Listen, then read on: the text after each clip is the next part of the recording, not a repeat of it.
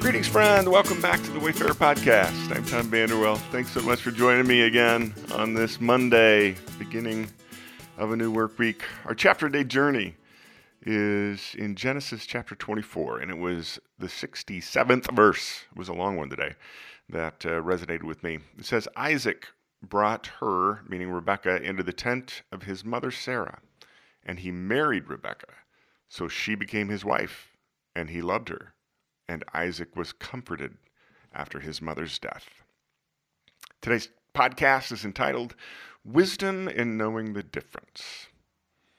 I was in my late 20s, early 30s when I first began to ask a lot of questions about the systems and roles that influenced the child that I was, the young adult I grew into, the adult I became. And for me, it, it's a worthwhile journey of self discovery and understanding that continues to this day as I progress into new stages of life.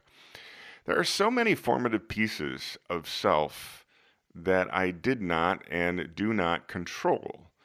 At the same time, there are so many pieces of life that I do control. And as the Serenity Prayer so aptly requests, I have found that wisdom is required to know and embrace the differences.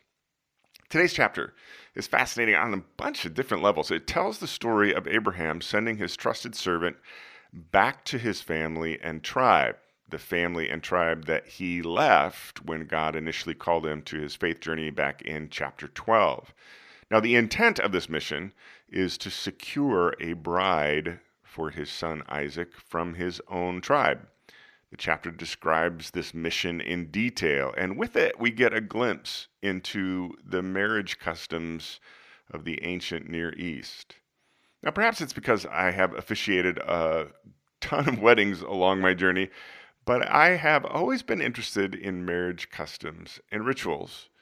And what's fascinating to me is the genuine lack of specificity given in the great story regarding marriage, ritual, or customs, and the genuine legalistic rigidity with which institutional churches and denominations and members become entrenched, despite there being zero biblical support for most all of it.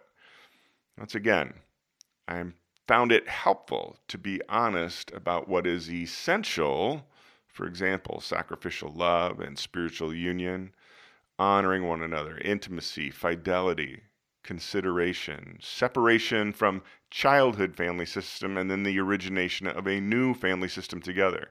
Those are the essentials. And what is completely absent in Scripture, for example, there's nothing said about what engagement or betrothal and or wedding ritual and exactly what determines the moment and reality that two people are married to one another.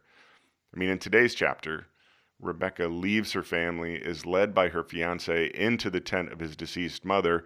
Boom, they're married. Was there a ceremony? It doesn't say.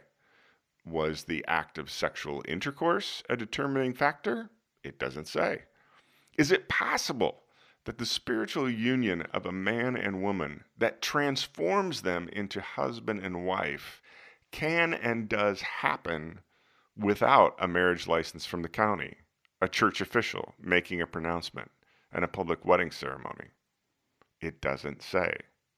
Is it equally possible that a man and woman can get a marriage license from the county, have a church official pronounce them married at a public ceremony in front of many witnesses, and yet they never experience the spiritual union that transforms them into husband and wife? It doesn't say. And yet, along my spiritual journey, I have observed many human religious rituals that don't appear to have any transformative spiritual effect. I've also observed spiritual transformations in individuals that have nothing to do with any institutional religious ritual or involvement.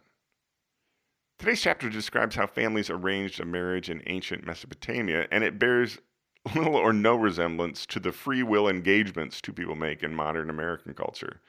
There are no specifics about what exactly made the marriage between Isaac and Rebekah other than an agreement, two people entering a tent, and the fruit of love. So, in the quiet this morning, I find myself asking a lot of questions that don't have specific answers in the great story. And while I don't have a lot of specific answers, I find myself comfortable with the conclusion that marriage, as described in the great story, is not about paperwork, cultural tradition, and religious ritual. It's about sacrificial love, spiritual union, honor, intimacy, fidelity, consideration, separation from the childhood family system, and an origination of a new family system together. And there's wisdom in knowing the difference. Have a great day, my friend. We'll see you back here tomorrow.